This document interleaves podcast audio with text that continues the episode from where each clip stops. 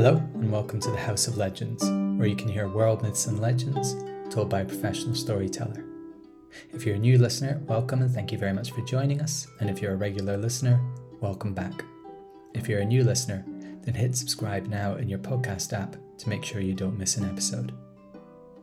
On this podcast, you'll hear myths, legends, and traditional stories from myself and master storytellers from across the world. I release two episodes each month one featuring a story from me and one featuring a story from a guest teller. You can get access to every House of Legends episode by becoming a patron. By pledging $5 per month or more, you'll receive a patron only episode each month, along with a worksheet full of questions and creative prompts to help you deepen your connection to the story. As well as being an oral storyteller, I'm also an author and a storytelling coach. You can now find my books by searching for Daniel Allison on all the major online bookstores, although currently you can only get my full catalogue on Amazon. You can get my book, The Shattering Sea, as a free download on Kindle, Kobo, Nook, and Apple Books. If you're interested in becoming a storyteller yourself, or you're already a storyteller and would like to develop your craft, you can join my online storytelling school, The Roundhouse, or you can join my Myth Singers coaching program which includes Roundhouse membership plus two monthly group coaching sessions with me. Visit roundhouseschool.com to explore the Roundhouse and download a free pack of stories. You'll find links to all of the above in the show notes. My guest on today's episode is Phil Okwedi. Phil is a Welsh Nigerian storyteller based in Pembrokeshire. He draws deeply on his dual heritage and multiple cultures in order to find the contemporary in the traditional. Phil regularly performs in storytelling clubs and is featured at Beyond the Border and Aberystwyth storytelling festivals, as well as at Kia Festival in Greece and Fabula Festival in Sweden. I met Phil at Beyond the Border this summer, where he delivered the premiere of his brilliant new show, The Gods Are All Here. In this episode, we talk about Phil's experiences and approach to storytelling, and we hear a telling from The Gods Are All Here. Hello, Phil. Welcome to House of Legends. Good morning, Daniel. Uh, thank you for inviting me. It's a pleasure. And I'd like to start off by just asking my guest where you are in the world. I am in Wales. Uh, and for those of your listeners who don't know where Wales is, it's attached to England. it's to the west of England and sandwiched between England and the Irish Sea. And I'm almost at the Irish Sea. I'm that far west. Okay, so you're right on the tip. Yeah. Yeah. And have you lived in Wales all your life? Yeah, I have. Apart from little bits of work in London and uh, university, I, have always lived in Wales, and I've always lived in this bit of Wales. So uh, Pembrokeshire. Yeah. Pembrokeshire. Yeah, yeah. I've not seen enough of Wales, and Pembrokeshire's high on my list. Um, can you tell us a bit about the, the land around there and perhaps uh, any stories around there that you have a connection to? Yeah. Um, so it's very, it's the coast. You know, the part that I live in is the coast. And in fact, um, I don't think in the UK you're more than 70 miles away from the sea wherever you are. And it would be a lot less in Wales. Um, though there are a lot of windy lanes, so it might take you quite a long time to get to the sea, but you're never too far away from it. I live right on the coast. Five minutes down the road, there's a headland, uh, a limestone headland, where I uh, have done a story walk in the past, kind of embedding stories in the landscape. Um, and a lot of Welsh folk tales are embedded in the landscape in a particular location. Um, and that led me early on in my storytelling to um, to try and figure out how I could tell a series of Welsh folk tales, being in the location. And um, and I came across the idea of the Welsh cattle drovers. Now, the Welsh cattle drovers are kind of the first cowboys. Uh, mostly they didn't ride horses, though. They walked wearing wooden clogs. And what they would do is they would collect up cattle throughout Wales, this part of Wales, uh, maybe 200 cattle, 250 and then a group of men, a group of cattle drovers would walk them out of Wales all the way to the meat markets in England. And having come across that idea, I found a way of using a drover to kind of walk through the landscape to the places where the stories happen. Um, Yeah, and um, and that story begins in north of me, North Pembrokeshire, in a place called Moylegrove. Um, and then the drover he he takes uh, he takes his his walk um, inland, uh, and eventually uh, finds himself in London, um, where he meets Adine Husbis, and uh, Adine Husbis is a cunning man, and um, perhaps um, people may have heard of the story of Arthur uh, in the cave with his sleeping warriors. And so that's what happens in, in Will and the Welsh Black Cattle is the book actually that I wrote with these five folk tales and a true tale. And uh, and Will, the drover, meets um, a Dean Husbis, a cunning man, who takes him to Arthur's cave and gives him great riches. But of course, as it's a story, that all goes horribly wrong. okay. And oh, that's interesting. So you've got a, a book out already. And uh, I encountered you at Beyond the Border Festival uh, this summer, uh, where you performed a show, a uh, two, two hour storytelling show. I was only able to catch the second half, but I really, really enjoyed it. And the whole audience did enjoy it. As I remember, you got a standing ovation and there was just so much in it. Um, I feel like seeing it once was like just uh, almost the first run, you know, that you need to go back and you could go back again go back again. And I wonder if you could just tell our listeners about what, what it is you're doing there. Yeah, um, it's it's born out of another storytelling show actually. Um, and that that one's called uh, Stick Fighting Warriors. This show is called The Gods Are All Here and um, and I began to explore a while ago uh, blending, weaving together folktale, myth, and personal family history stories. Uh, and so that's what that show is about. It's actually based around um, uh, a, uh, a, bunch of letters that I found in my mother's flat uh, after she died, written from my father to her. Um, so a one-way correspondence. And in this in the show, I kind of investigate those those letters whilst uh, relating personal story, my actual experience of growing up in Wales in the 1960s and 70s, and kind of beginning to uh, experience racism and understand uh, or growing aware of of what was happening with that. Um, but it's not all doom and gloom. um, uh, and then mixed with with myth and uh, folk tales from Africa and the diaspora. Mm. Uh, and currently, um, that the, the performance you saw actually was the first uh, live physical performance of that show because it, I developed it uh, thanks to an Arts Council of Wales grant, sustainability grant, um, online during uh, lock the first and second maybe even the third lockdown. Um, and I developed it with Michael Harvey, storyteller Michael Harvey, as dramaturg. So while I was coming up with bits of story and ideas, he he was kind of um, questioning and provoking uh, and causing me to develop it further, which is great. And um, and it was a really uh, it was a really fantastic thing to do during lockdown.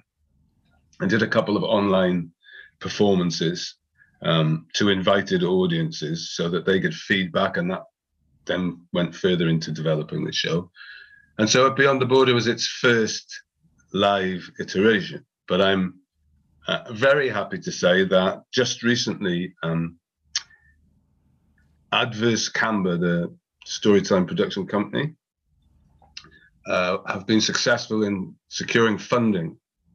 Uh, and so we're going to be touring the show uh, beginning in the spring, in May uh, next year, 22, and then uh, in the autumn throughout Wales. Um, and we'll be in in venues. Uh, uh, there's a venue in Cardiff called Chapter, an Aberystwyth Art Centre, um, and as I say, throughout Wales, and actually um, in the in the Village Storytelling Festival in Glasgow in June. Uh, I'll be performing um, I mean, every, I have everything crossed that we will all be able to be together.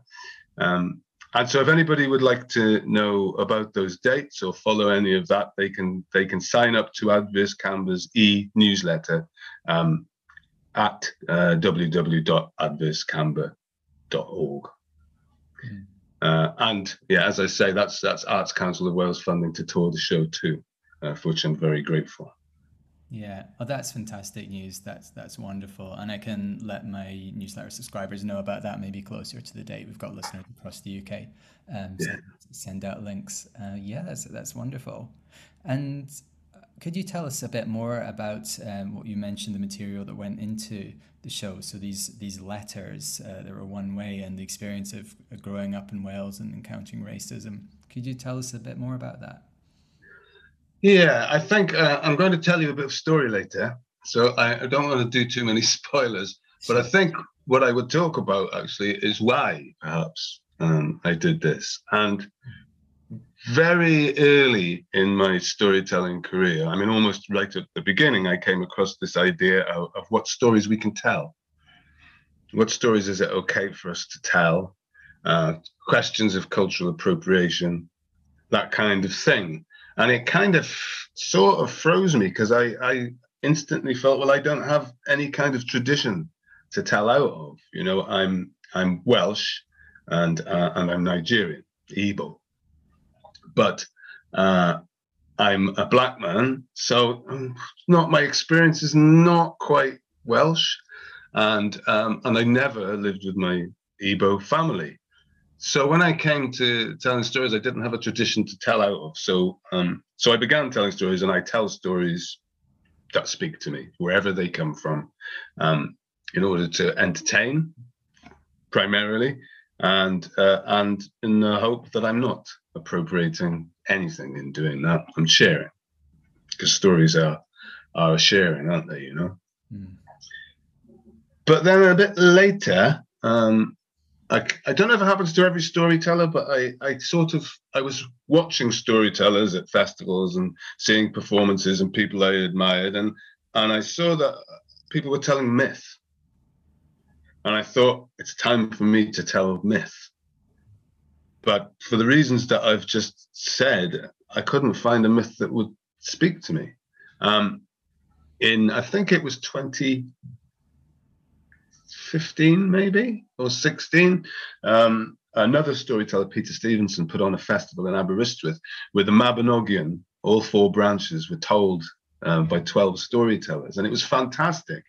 And i love those stories but to tell them myself they just don't speak to me. Uh, i began looking at Igbo sto- uh, stories Igbo myth. And um, yeah again uh, I think because I'm not embedded in that culture for some reason, it didn't speak to me. So, so I thought that perhaps what I needed to do was create my own kind of myth. Um, and so I started exploring things with my family, family stories, personal stories, uh, and finding folk tales that somehow resonate with those stories. One resonating with the other, so they're they're more than their parts. Um, and and I think also what I was trying to do was give them contemporary relevance to make them really relevant now. Uh, and I understand, of course, that you know listeners bring what they bring, and, and at the moment they hear a story, it may have absolute resonance for them. But I think I was a bit more felt a bit more purposeful, certainly in making them relevant to me, um, and in the hope um, and belief that they are that makes them relevant to to listeners. Mm. And that's the fascinating thing, isn't it? That you can bring so much, but the listener is bringing so much as well. And that's the unique alchemy of what happens when all these things meet. It's uh, it's an amazing thing. I can remember the first time I told a, a story and it drew tears from somebody. There were about 30 people. Uh, and you know, like lots of stories, it had it had lots of mood changes. But I would have said overall, you know, it was a it was a, a, a humorous story. But for one person, for whatever was going on for them, there was a, a, a moment that really resonated for them, and that's and that's what it brought from them. That's what it meant to them, and I think that is absolutely fascinating and always a reminder that we make the story together. Mm, absolutely, and it, it can be a bit frightening, even I find when you think about it, because I'm I know there were times when I was starting out when I think I didn't have quite enough respect or seriousness on a particular day with a particular story, and then I realize it's landed sort of more the you know harder than I thought it was going to, and then you can that felt really irresponsible to have not been holding that. I think um, yeah, I think we sometimes we have to be kind to ourselves too, though, because yeah. even with experience, if you're telling a story for the first time, uh, you're finding you're finding that story, you're finding things all the time, and in, in fact, um, somebody once told me that once once they're not finding something, when each time they tell a story, they stop telling it. Mm. Oh well, mm. remember that, yeah, because that happens sometimes where I feel like this is kind of just you know going through the motions and yeah, yeah, it's not yeah. feeling, is it? No, it isn't. No, isn't it? It's time to stop, and maybe you leave it for a while, and you can come back to it. I mean, I think I also found early on, you know, when you're when you first start and you're desperate for every opportunity, and you take every opportunity. So I would, I would uh, tell stories. People would ask for theme.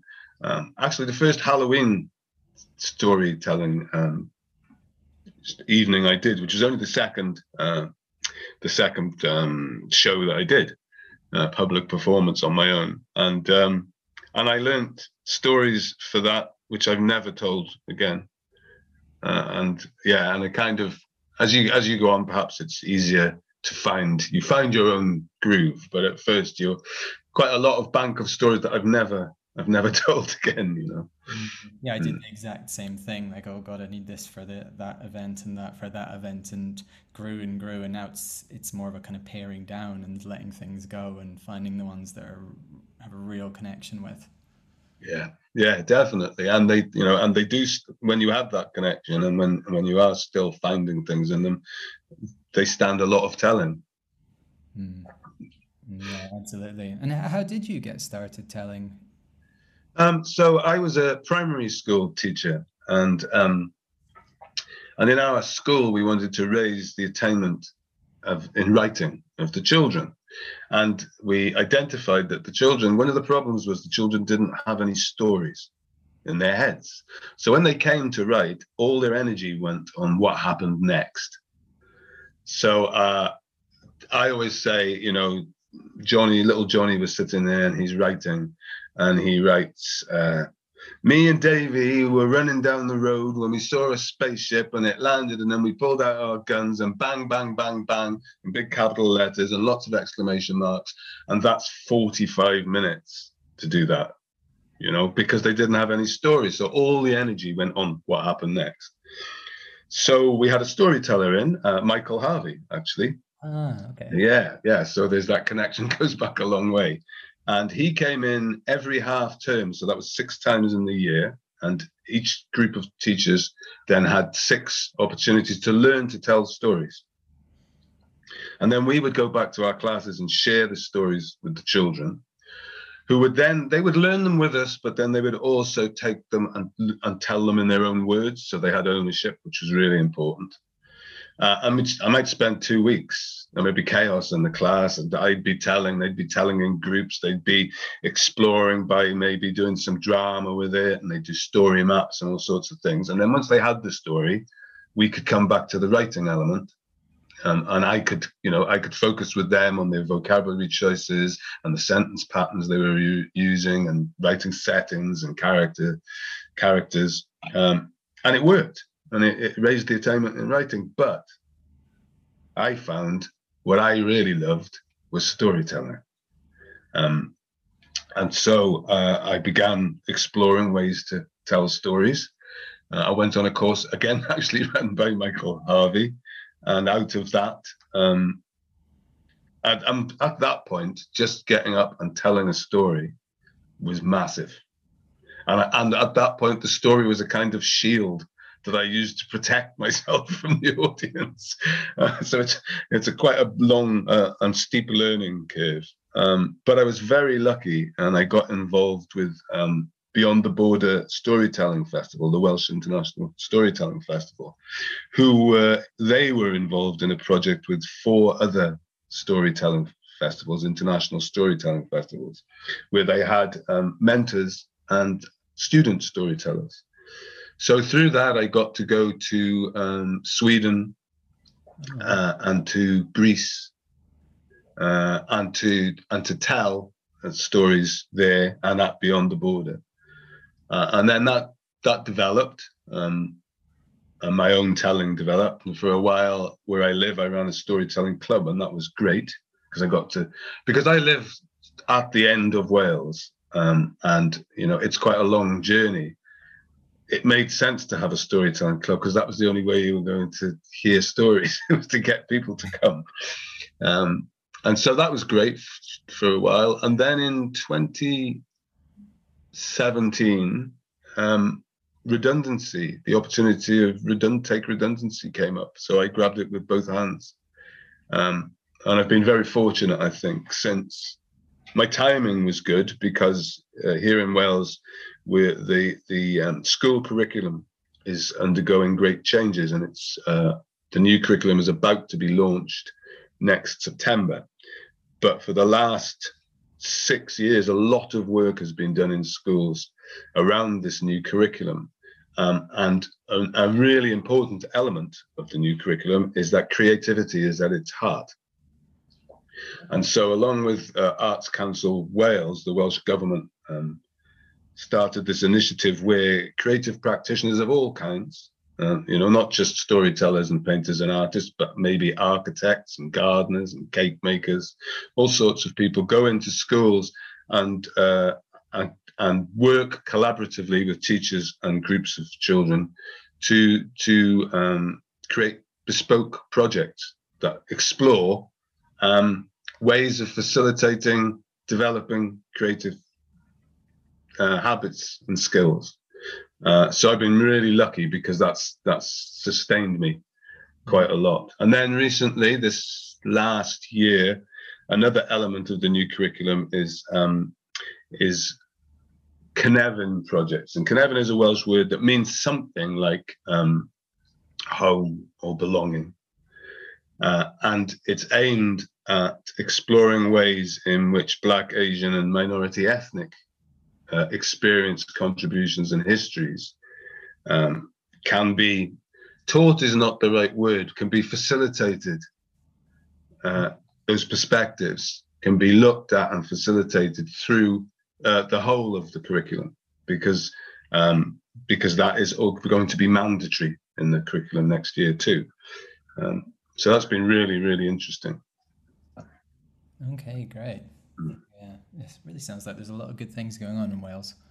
Yeah, well, we, we keep our fingers because there are a lot of good things going on, but we keep our fingers crossed that um, that somehow they manage to negotiate uh, this really forward-looking curriculum with with the data driven exam filled mm. curriculum um, which is what all schools and teachers are still judged by so it's a it's a kind of there's a real tension there. But there's definitely a desire to to move forward which is great. Yeah. Yeah fantastic. Well i wonder if you'd be willing to share a story with our listeners. I would be delighted to share a story with the the listeners. I I think um, as we've spoken about it, I'd like to to tell you uh, and the listeners uh, the beginning of my new show, "The Gods Are All Here," um, because I think you can you'll feel and see the mixture of the personal um, and the myth and the folk tale. Fantastic. Well, over to you.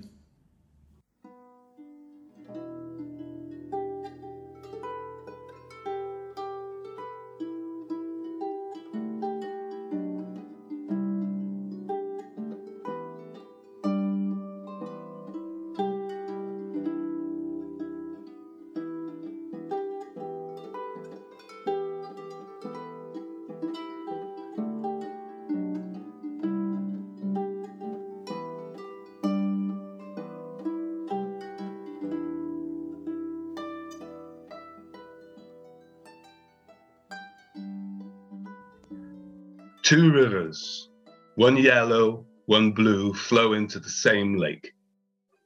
where they turn the waters green. The people say that the yellow river is the goddess of the land, the blue, the god of the water, that these two are married, and the water turning green is a symbol of their unity. And the people say that swimming in that green water is the spirit of their unity. Mami Wata. And the people say that as long as the water remains green, then the fertile floodplain will provide all that is needed for life. Well, one day, a young woman was down beside the green waters of that lake. She was all alone picking berries. Now, she shouldn't have been all alone because everybody knew that the slave raiders were abroad. But she'd only just found this berry bush and she wasn't yet ready to share it with anybody else. But just as she plucked a big, fat, juicy berry and was about to put it in her mouth, she saw a disturbance in the water, something swimming towards her, something huge, something with eyes, something with a lot of teeth, a crocodile. She looked around. There was a tree nearby. She scrambled up it. By the time she looked back, the crocodile had hauled itself out onto the bank. It shivered and shook off its skin like it was an old coat. And there stood a woman with long wavy hair, rings on her bony fingers, a single red feather hanging from an earring. Now, if you and I had been there, we'd have been hard pressed to say what age this woman was, because one minute she seemed as lithe and graceful as a dancer, the next bent with the weight of the years. But the young woman knew who this was, all right. This was Mami Wata, she watched, fascinated, as Mami Wata rolled up the crocodile's skin and wedged it down between the roots of a tree, and then set off across the fertile floodplain and disappeared into the forest. The young woman looked back at the place where Mami Wata had hidden the skin. All her life, she'd dreamt of seeing Mami Wata, and now this, it was an opportunity too good to miss. So she climbed down this tree she went over to the to the tree and pulled out the skin. And the moment she held it, a warmth entered her hands. It began to travel up her arms. And the skin itself, it was beautiful. It was still wet. It glistened with greens and browns and yellows. She didn't want to let it go. She knew she should put it back, but just a little longer to hold it, but not here in case somebody came. So she climbed back up the tree. And then she looked again at the skin, at its ridges and valleys. And that warmth that had entered her hands and her arms, it now entered her chest. And it began to rumble, it began to hum. It was almost like a song, the most beautiful song she'd ever heard. And then she heard a noise. And here came Mami Wata, running across the fertile floodplain. And behind her, crashing out of the trees, there came a horse and rider and then a line of men, some with sticks, some with ropes. Mami Wata ran back to the place where she'd hidden the skin and cried out, Ah, my skin, help me, please, somebody help. The young woman held the skin up. She wanted to shout something, she wanted to say something, but the slave raiders. And at that moment, a net came spinning through the air. It struck Mami Wata, knocked her to the ground. She struggled, but you know what happens if you struggle in a net. And then they were on her and they bundled her up and they tied one end of a rope to the net and the other to the saddle of the horse. And then the whole band of them set off up the fertile floodplain, dragging Mami Wata behind them. The younger man watched until they disappeared over the hill towards the village. Then she looked back at the place where Mami Wata had first come out of the lake, and there lay a red feather. A breeze picked it up, sent it twirling and spinning, tumbling out over the lake where it landed on the water. Only now, the water was no longer green. It was as though somebody had taken a great yellow cloth and laid it over the lake.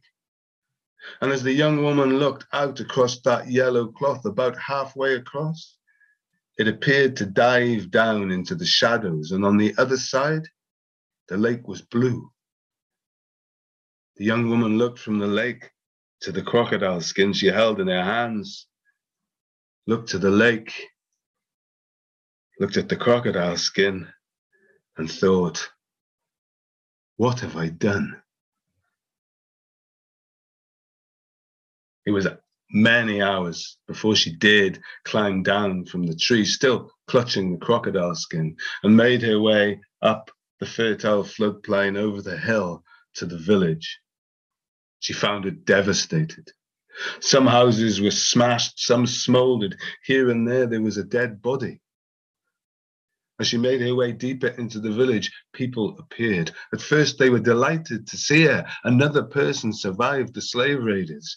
But then they saw the crocodile skin. And when they asked her where she got it, and she told them, they threw their hands up in the air. Abomination, they cried. It's an abomination. How dare you? And they, they chased her. They chased her out of the village. They cast her out of the village, never to come back. And so she went to the only place she could think of. In a thicket deep in the forest, there was the shrine to Mami Wata. In the front, an alcove where the statues of Mami Wata were kept, where the mirrors and combs and paraphernalia of Mami Wata were kept. And behind, a small room. And that's where the young woman lived, with nothing for company but that crocodile skin, for which she made a little wicker basket. But every day after that, she made her way down across the fertile floodplain to the lake to pray that the waters would turn back green. Because that was the only way she would be able to go and live back in the village. Years passed.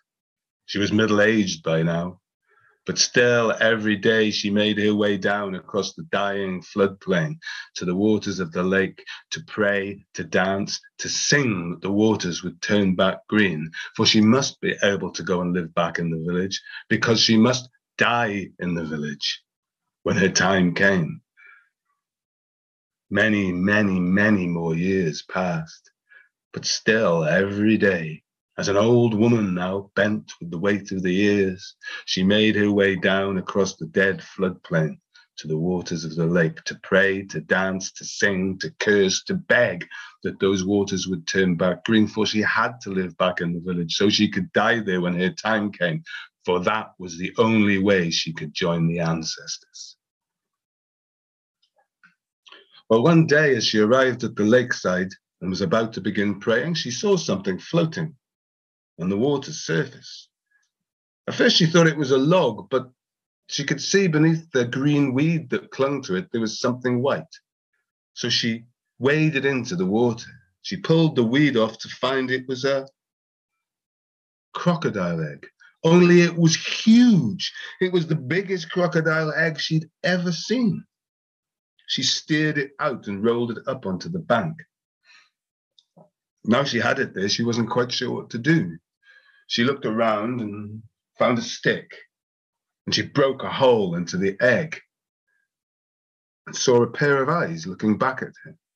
She made the hole bigger a nose, a mouth, curly hair, but the face that looked back at her, it was completely white. She broke the egg right open, and out climbed a boy of about 11 or 12. Well, what do you do with a boy you find in a crocodile egg? You take him home, right? And that's what she did. Now, I only have one photograph of my parents together. Uh, it's a black and white photograph. It was taken in 1961 um, in a in somewhere called Joe's Cafe, which was down in the docks in Cardiff, the capital city of Wales. And uh, in it, my father's got a suit on, and my mother's got a nice dress on, and my father's uh, curly African hair's got a, a deep um, parting in it, and my mother's hair's done just so, and their faces look out from the photograph full of happiness and hope. And you know, every time I look at it, I think just how insignificant they were to me. You see, I didn't grow up with either of them. Although I had contact with my mum throughout her life, I wasn't raised by either of them, but by a long term foster mother, Auntie Barbara. And so they never supplied or generated for me the family myths that I imagine that people who grew up with their parents have. So I never heard them arguing about whether the toilet seat should be up or down. Um, my father didn't have the opportunity to mold my character like one of my friends' dads did, who cleaned his kids' shoes every Sunday night. If my dad had done that, maybe I would have been an entirely different kind of man. Uh, my mother wasn't there to remind me to put on a clean pair of pants every day in case I was run over and had to go to hospital. If she had been, maybe I'd have become a doctor. Who knows? But she wasn't there. He wasn't there. They weren't there. They were absent and so insignificant. Uh, you know, the only thing they actually give me when I think about it was was life. Ah, of course I'm joking. Of course they were significant, but they were significant by their absence. Because they were absent, I grew up with that long-term foster mother, Auntie Barb. Now, Auntie Barbara, before the Second World War, had been a nurse. During it, she ran a convalescence home in Italy, and after it, she became part of the welfare arm of the burgeoning National Health Service.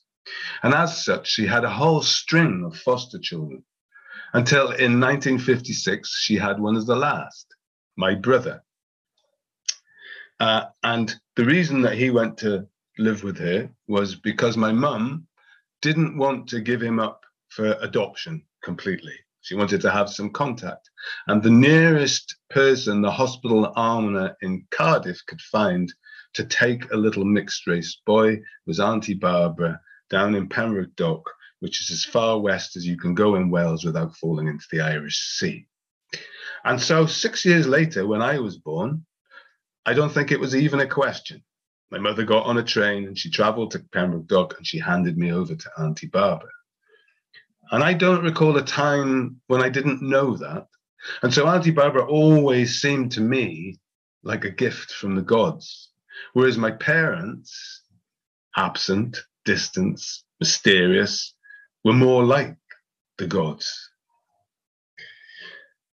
And then when my mother died in 2005, um, it fell to me to do that awful job of clearing out her flat. You know, that job where on the first day, every empty matchbox, every old ticket that you come across seems like like some sacred object to be pored over and thought about and considered.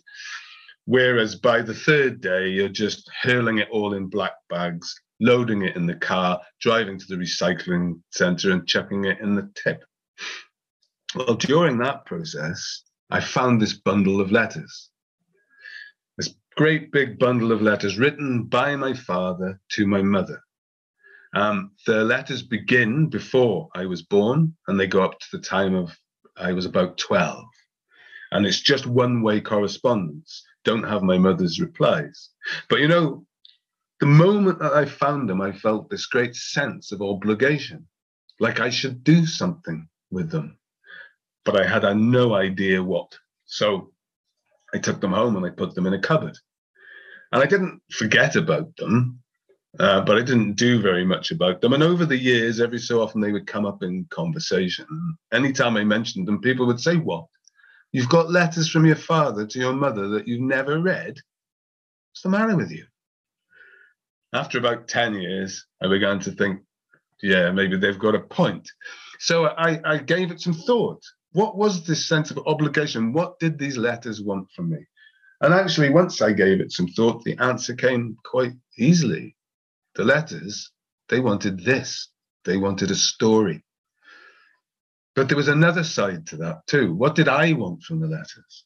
And that came quite easily because I realized that what I wanted to do was, was to read those letters and see if I could find the parents I'd never had. But how do you do that? Well, somewhere I'd come across the notion that all children as they develop, at some point see their parents as gods. And so I thought, I'll read the letters and see if I can't see my parents as gods in them.